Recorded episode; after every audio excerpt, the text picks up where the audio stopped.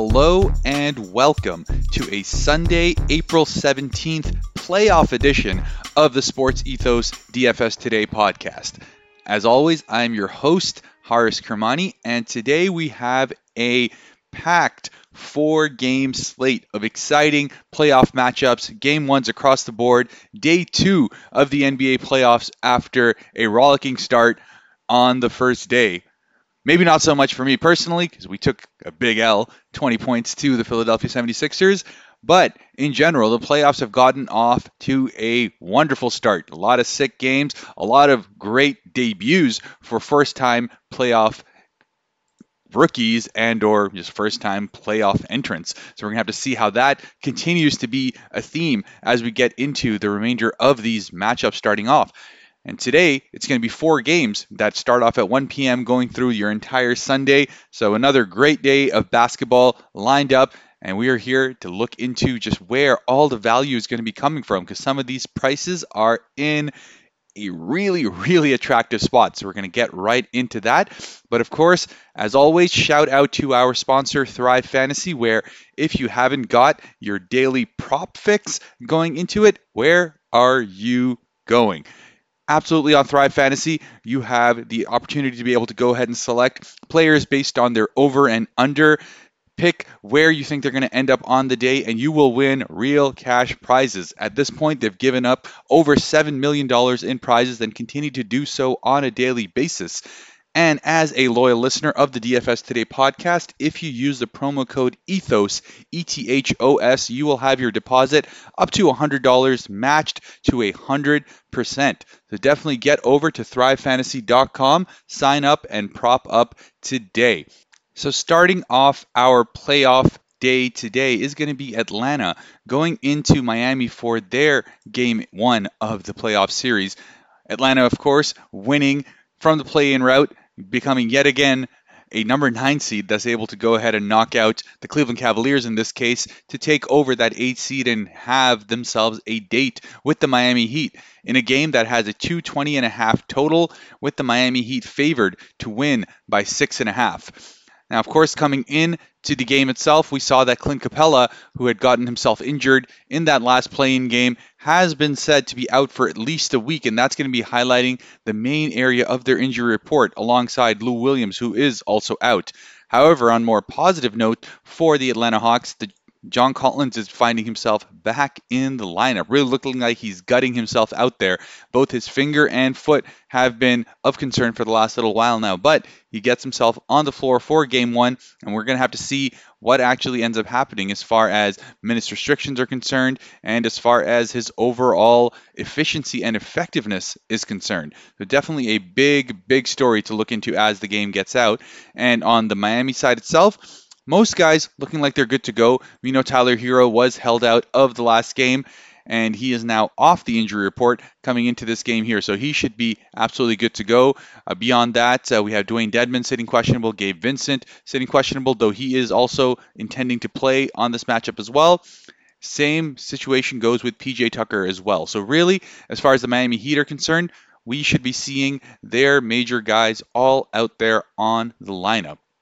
Starting off with the Atlanta Hawks, though, the major guys is exactly where we're looking at, and you never look past Trae Young, sitting at a price tag that is under 10K, coming in at 9,800, coming off a spectacular game up against the Cleveland Cavaliers, where he went ended up dropping 57 DK points en route to a 107-101 victory.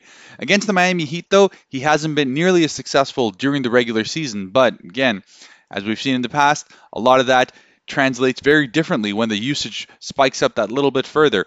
With Clint Capela also further out as well, Trae is going to be just that much more involved in terms of making sure that either his teammates are getting into the uh, into the offensive sets or plain and simple what he's going to have to do, which is take more of that offensive responsibility. And at a price tag less than 10K, he's definitely one of the guys that I am looking to target pretty heavily just because I believe that even though this game necessarily won't go the way of the Atlanta Hawks. It is going to be kept pretty close, more so than that six and a half uh, game spread may potentially indicate, which means Trae Young is going to have to get busy. He's going to have to get involved. So at 9,800, definitely keep a big, big eye on that, and that could be a great spot to be able to start off your matchup because as we're going to see, as we're going through this entire slate, there's a lot of superb, superb options sitting in that seven to eight thousand range today, which could very well make it so that you don't necessarily need to invest in a lot of studs. Just get a lot of these mid-tier guys to go ahead and finish up your lineup. That being said, outside of that, uh, Bogdan Bogdanovic continues to be a guy that I do like and target relatively heavily anytime his price tag is sitting below that 6,000 mark, which is where he's at right now. We saw in 29 minutes in the Cleveland game as well, put up 35 DK points in that, and his price tag is actually taking a little bit of a discount from there. So at 5,600, three games he's played against Miami this year, has not shot the ball particularly well, 38% from the field in that matchup, but was still able to put up 30 DK points. And he's going to be really required quite heavily to be that secondary ball handler for the Atlanta Hawks, take a little bit of that pressure away from Trae Young. And for them to have any sort of success, he is going to have to get hotter from three than he has been in the previous matchups up against them.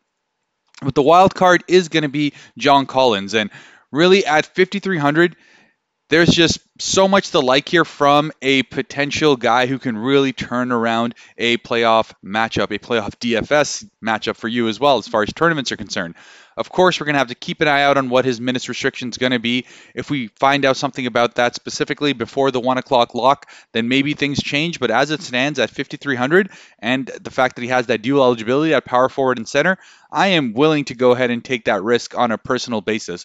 You know, just the fact that it is a big matchup for him, it is going to be you know his first playoff game since last year, his first game in general since March 11th. He's going to be looking to go ahead and really get himself out there, rearing out there, really try to make up for the fact that they are up against a Bam Adebayo on the other end, and with no Clint Capela as a buffer on your end, he's going to have to go ahead and really gut it out there.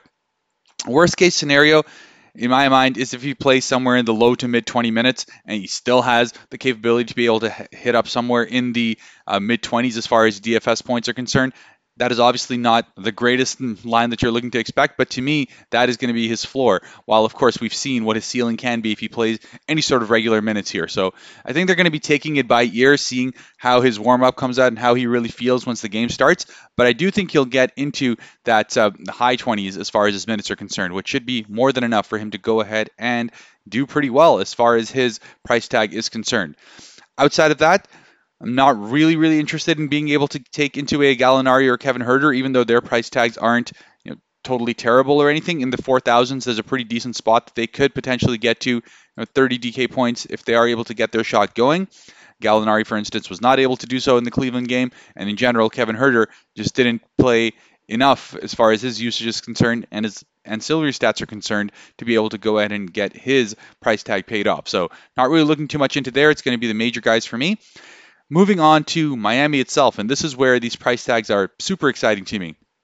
I already spoke about the injury report being pretty much good to go, but Jimmy Butler, let's start with that. At 8,400 is in a great spot to be able to go ahead and absolutely smash this lineup.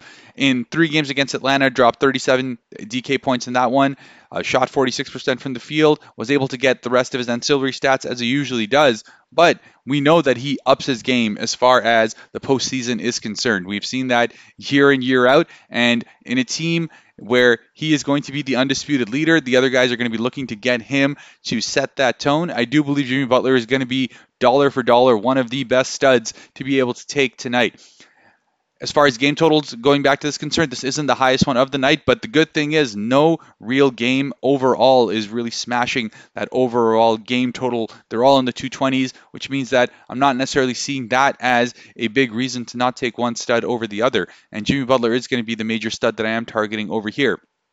Beyond that, Tyler Herro at 6,900 is absolutely in play. But between him and Kyle Lowry, most nights I'll end up taking Kyle Lowry, and especially in a playoff scenario in which he's going to be more of that assist guy. His field goal attempts are likely going to take a little bit of a boost northwards because they're going to need more of that offense coming from the outside. As great as Jimmy Butler is, he's never going to be that three point threat. And if Tyler Herro is not hot, then it's really going to be Kyle Lowry that's going to be needed to be picked up here. And this is the reason why he showed up on the Miami Heat, why he has taken this leap to try and get his team into a scenario where he could potentially compete for another ring. So I totally expect that aggressive and intense Kyle Lowry to come out, and at 6,000, he's going to be my favorite Miami Heat to target outside of Jimmy Butler.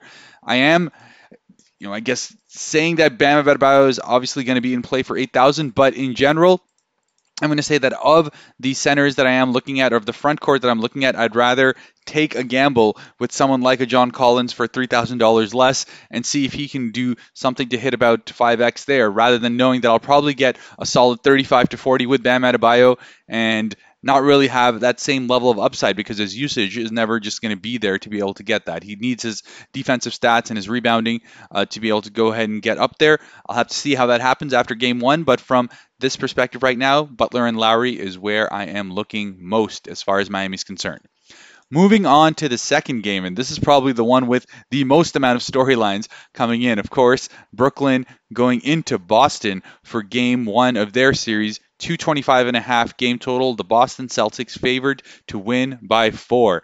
And if there's a spicy playoff series in the first round over here, this is one. With the Brooklyn Nets securing the seven seed with their uh, play in victory, they come in with the Ben Simmons question mark continuing to be there. He is going to, at some point, play during the series from what we've been understanding. They're hoping that he's going to be available as early as game four. We'll have to see what happens there. Outside of that, the injury report is pretty good for the Brooklyn side, with only Joe Harris continuing to be out and Edmond Sumner, of course. On the Boston side itself, the big news continues to be that Robert Williams is out for the entire season, and it's going to be up to the rest of them to go ahead and make up for that in a matchup that is really going to stretch their offensive and defensive resources all the way to be able to handle exactly what Brooklyn is going to be throwing at them as far as their offense is concerned. On the Brooklyn side of things, it starts and ends with the big two that we have over there. Both of them sitting north of 10,000. Ky- Kyrie Irving, 10,200. Kevin Durant, 10,800.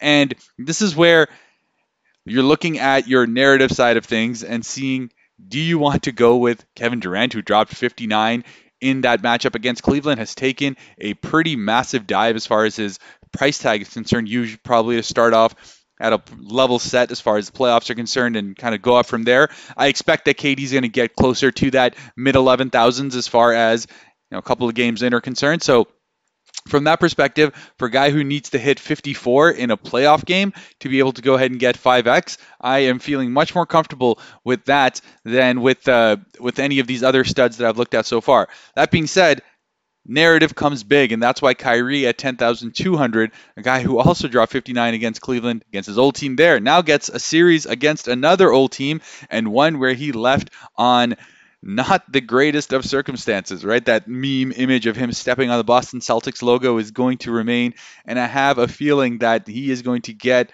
all that he can handle from the Boston crowd and what should be an incredibly hostile atmosphere all the way through.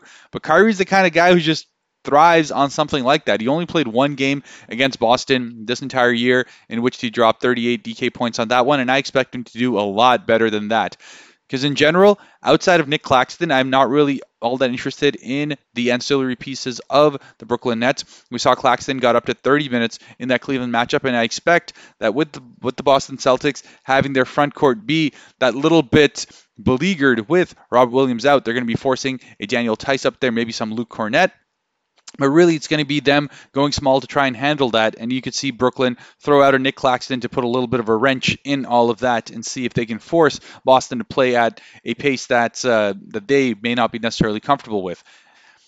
So between Kyrie and Kevin Durant, I'm going to go ahead and say Kyrie might actually be the guy to be able to take from there just because of that revenge narrative and the fact that he's going to be looking to establish himself early in a matchup that is going to be one to watch all the way through, and we're going to get to see that at 3:30. On the Boston side, same old story with Jayson Tatum and Jaylen Brown leading up from the front. 10,000 is the price tag for Jayson Tatum, which is always, you know, me personally, he's definitely been a guy who gets that relatively consistently, is able to get about 5x for that. But we haven't really seen throughout the season too many of those 60 plus type of games. You'll have the odd one where he's able to go off and get into that perspective, but he has been Mr. Consistent all the way through. So to me, his price tag is pretty fair. And if I'm looking at the studs in between this game, I'm definitely looking more on the Brooklyn side rather than uh, looking into a Tatum for 10,000. But where I will have exposure, first and foremost, is always going to be with Marcus Smart. I just am a broken record as far as that's concerned. His price tag to me is absolutely insane. 5,500 just has so, so much upside for him to just absolutely smash that.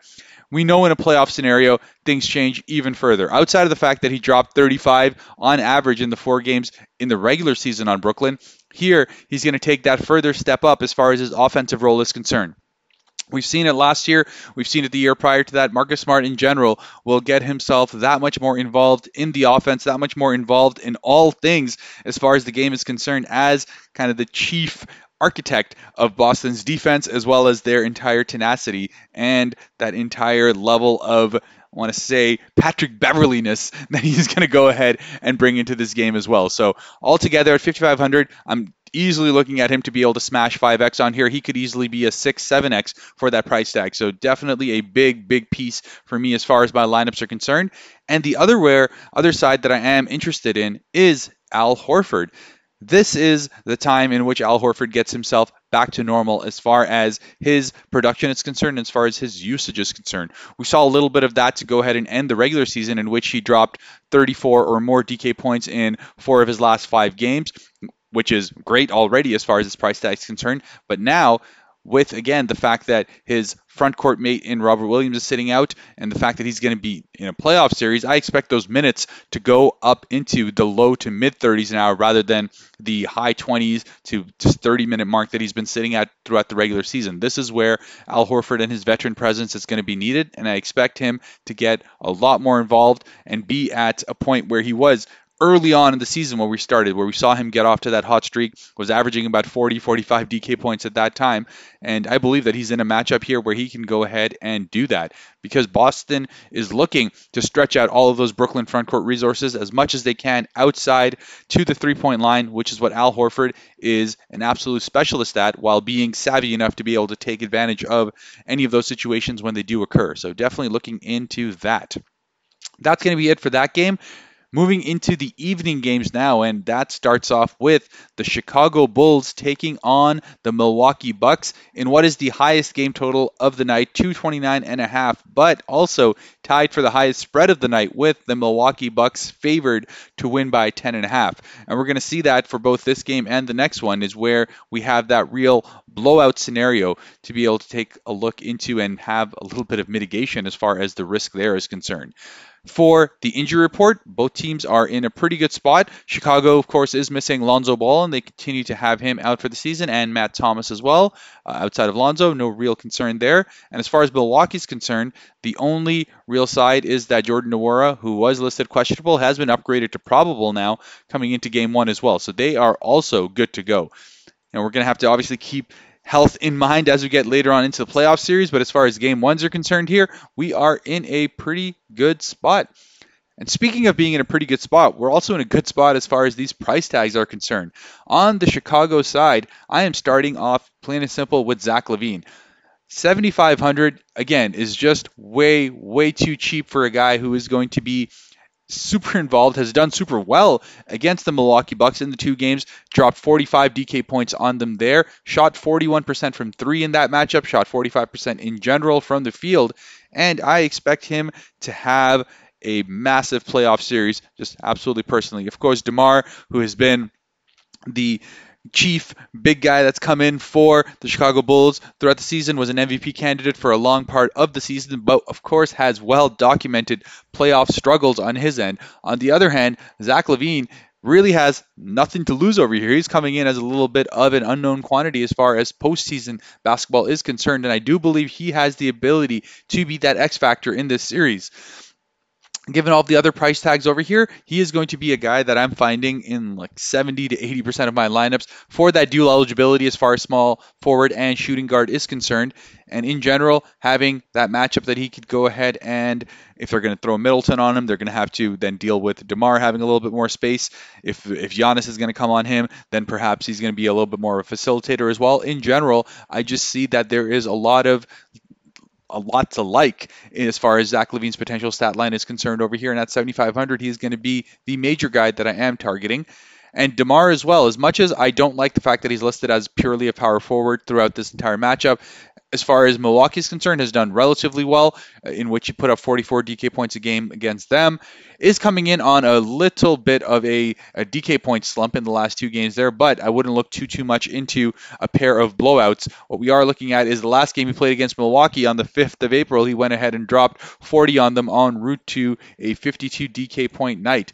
And at 8,500, I don't think you can go wrong with going ahead and taking him there. That being said, I'm going to go back to my Miami side of things. Jimmy Butler is $100 less, also has that forward eligibility, and in general, I believe is in a better matchup and is a better postseason performer to be able to go ahead and have a little bit more confidence in him. So to me, it's really going to be a lot of Zach LaVine. And if I'm being a little bit frisky, then I may look a little bit on the bottom end, in which I'm looking at Coby White and Alex Caruso to be able to be a little bit more involved as far as the offense is concerned. They're going to be especially on Caruso's end, really required as far as the defense is concerned to be in a lot of different matchups to really try and get under Jrue Holiday, for instance, who's obviously going to be the chief architect as far as the point is concerned for the Milwaukee side. So for Caruso to be sitting at low 4,000s, likely going to be needed as far as minutes are concerned to be in the mid to high 30s for them to really feel confident with uh, some of those defensive matchups. I expect that he's going to be in a pretty good spot. And of course, Coby White, we know, can get hot at any time as far as the three point line is concerned. Shot six of nine from three in that Charlotte matchup to end the season for them.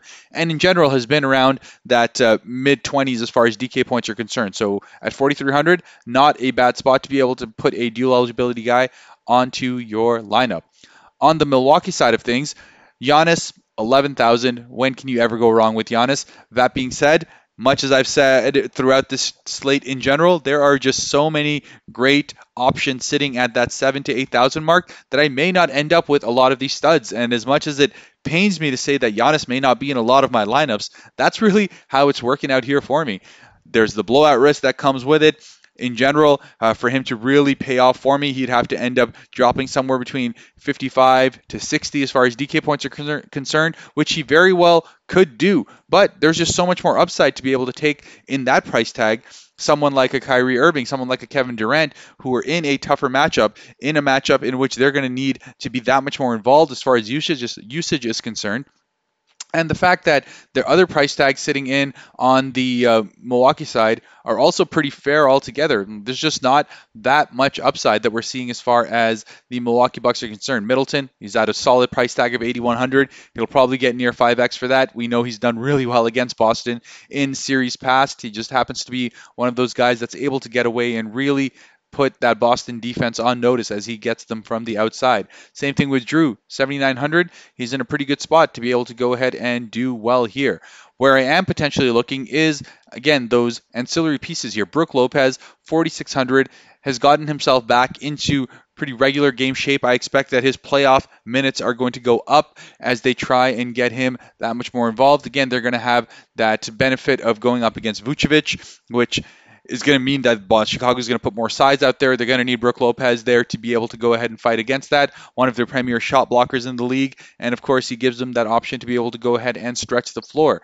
Uh, between him and Bobby Portis, they're likely going to split a lot of those minutes. Though I have a feeling that we might see Brook Lopez start to uh, overtake a little bit there, just because they're going to need a little bit more presence on the inside to be able to go ahead and handle all the rim running that Chicago likes to do between DeMar and Zach LaVine. So let's see how that ends up up working out, but at 4,600, pretty happy to go ahead and take him there. Moving on to the final game of the night, we have the New Orleans Pelicans going up against the Phoenix Suns. 223 and a half game total. The Phoenix Suns favored to win the game by 10 and a half.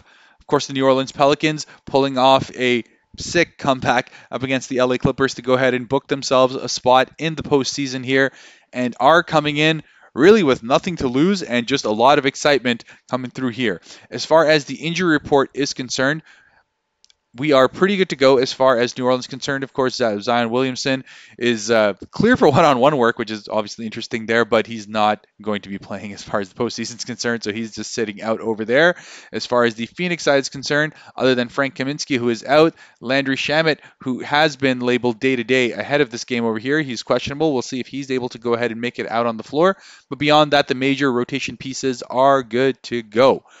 Starting off on the New Orleans Pelican side, and this is where we again get to see some of these price tags really come in a spot where we could find ourselves taking a good bit of advantage. CJ McCollum sitting at 8,300, which is a solid drop from that 8,900 to 9,000 that he has consistently been over the last uh, week and a half now with how much he's been playing, with how much his offensive usage has been. So, for one of those uh, guys that we're speaking about in that 8,000 range, he definitely plays a big part in that. Both him and Brandon Ingram are sitting at about that price tag in which I have a lot of interest in between them.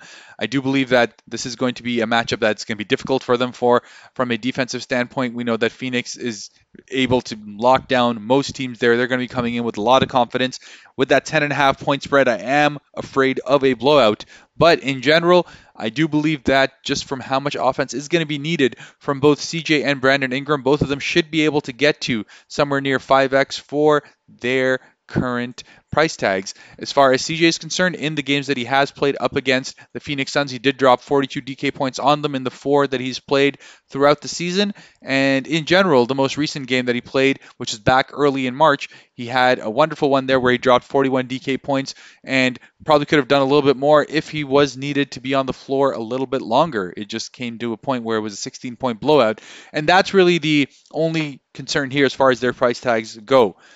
But in general, I said that dual eligibility does a lot for me, especially with Brandon Ingram getting that shooting guard and small forward eligibility. We've seen Ingram become that much more involved as far as ball handling is concerned over the last little while. We saw that it was a bit of kind of an odd fit to make sure that Ingram was still getting his usage while CJ kind of became the point guard de facto point guard shooting guard for them with the primary usage. But we've seen Ingram really get back to his normal level of production over the last little bit. Dropped 45 and a half in that game against the LA Clippers as well. Coming in shooting hot. Last two games, well over 57% from the field. So really, it all comes down to whether they can keep this game close enough for them to be able to get there. But for him to play 43 minutes, for instance, in that game against the Clippers, shows you just exactly what we can expect from these guys if the game can stay even relatively close. And I expect we're going to see them in that 40-minute mark, which is why both Ingram and McCollum are in for me. I'll probably have a little bit more interest in Ingram just because of that price tag and the fact that he's coming in that little bit hotter as far as his offense is concerned, but we're going to have to see how that ends up working out. As far as the Valanciunas side of things are concerned, his price tag is also super, super interesting to me because of the fact that he is in an absolute matchup where he will be needed. That's always been kind of that concern with Jonas Valanciunas. Which matchups in the playoffs are we going to be seeing him getting the minutes total that he really should be? In the four games up against the Phoenix Suns in the regular season, he averaged 33 and a half minutes, dropping 45 DK points on average. So it's absolutely dominated as far as the matchup is concerned.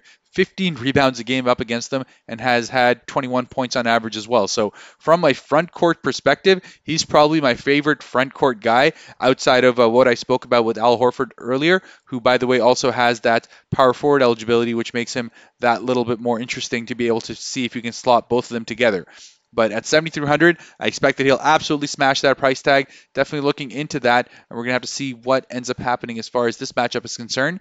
And then the other little wrinkle is Larry Nance, who I don't want to be chasing box scores over here, but he had a six hit game up against the LA Clippers. In only 24 minutes, was able to drop 45 DK points and was a huge factor in what allowed them to be able to get back into the game. And I expect that Larry Nance, who came into this team uh, has been dealing with injuries for a little bit, and in general had been dealing with his role kind of being in flux. With the playoffs coming in, I expect that that gets clarified a little bit because he is going to be needed. He's always been that tweener as far as power forward, small forward is concerned. He can defend a lot of different positions, and given the fact that he's going to be coming up against a lot of those kind of players on the Phoenix Sun side, I expect that we see his minutes start to rise as well. So definitely keep an eye out on that. 4,200 is a very good price tag to be able to go ahead and get Larry Nance in there. Finally, as far as the Phoenix side of things are concerned, there's really only two guys that I have major interest in. I'm not taking Devin Booker here for 9,000. I do believe his price tag is very fair, and the fact that he has done pretty well in New Orleans Pelicans matchups up until here, I'm not going to fault you for going about and taking him. I just feel that there's more value to be had uh, at that price tag. I could be saving 1,500 and having Zach LaVine there. I could be spending a little bit more and getting a Kyrie Irving up in there. So it's just a weird, weird situation in which I wish that Devin Booker given all these other price tags that we're seeing, was at about kind of that mid 8,000s range, then I'd have a little bit more interest in him overall. But really, it's going to be Chris Paul here.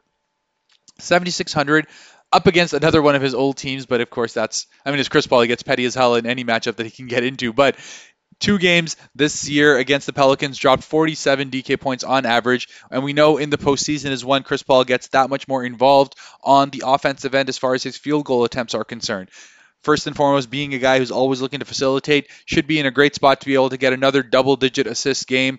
But it's going to be his offense that starts to really take off as he gets more needed in the postseason.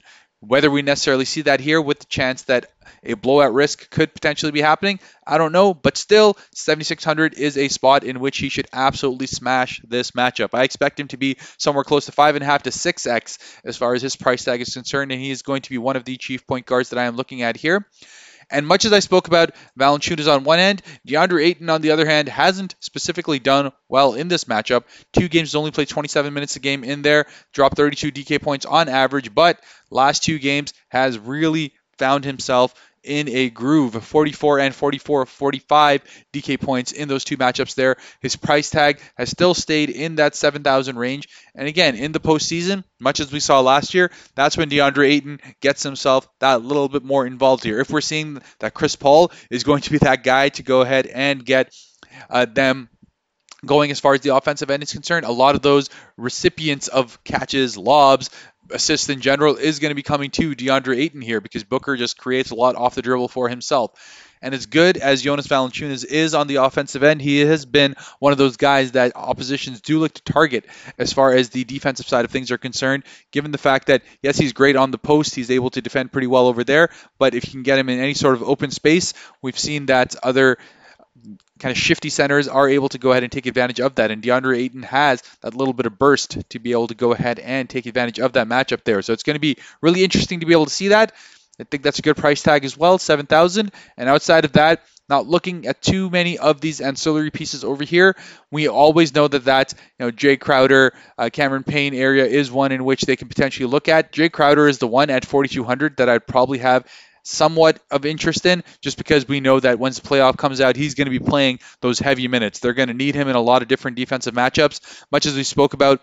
Uh, Larry Nance at one end being able to do different positions there. Jay Crowder can guard up to four positions out on the floor, and they're going to need him all over the place. Maybe not necessarily in this matchup. We probably start to see his price tag become more interesting as we get into tougher and more gritty matchups over there, but still, 4200 is a great spot to be able to go ahead and look at Jay Crowder.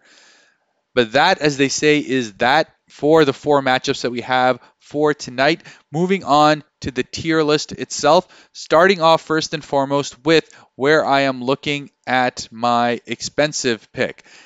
And we spoke about the fact that there's so many great options over here, but really it's going to come down to where it is that you're going to be getting that greatest value per dollar. And to me, that is coming in two spots, and I'm just going to mention them together. It's going to be Jimmy Butler at 8400 and then it's going to be CJ McCollum at 8300. I don't think you can go wrong with either of those guys at their price tags. They're going to be super involved all the way through in their respective matchups. Jimmy Butler to me that little bit more because of that Atlanta matchup being one that's going to be a little bit closer than a potential one in which uh, Pelicans are going up against the Phoenix Suns and a much better defensive team in the Phoenix Suns.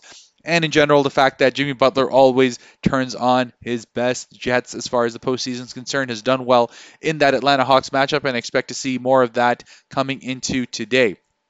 As far as my mid tier pick is concerned, this is again one of those where you could potentially take two, but I am going to say Marcus Smart is going to be a clear cut favorite for me. I think 5,500 is a crazy price tag to be able to go ahead and get Marcus Smart up in there. I expect he's going to be that much more involved on the offensive end, is in a great spot to get 6 to 7x as far as his price tag is concerned. Don't be surprised if we see him get somewhere near the 40 DK point mark and his price tag really start to rise. So take advantage of this while you can.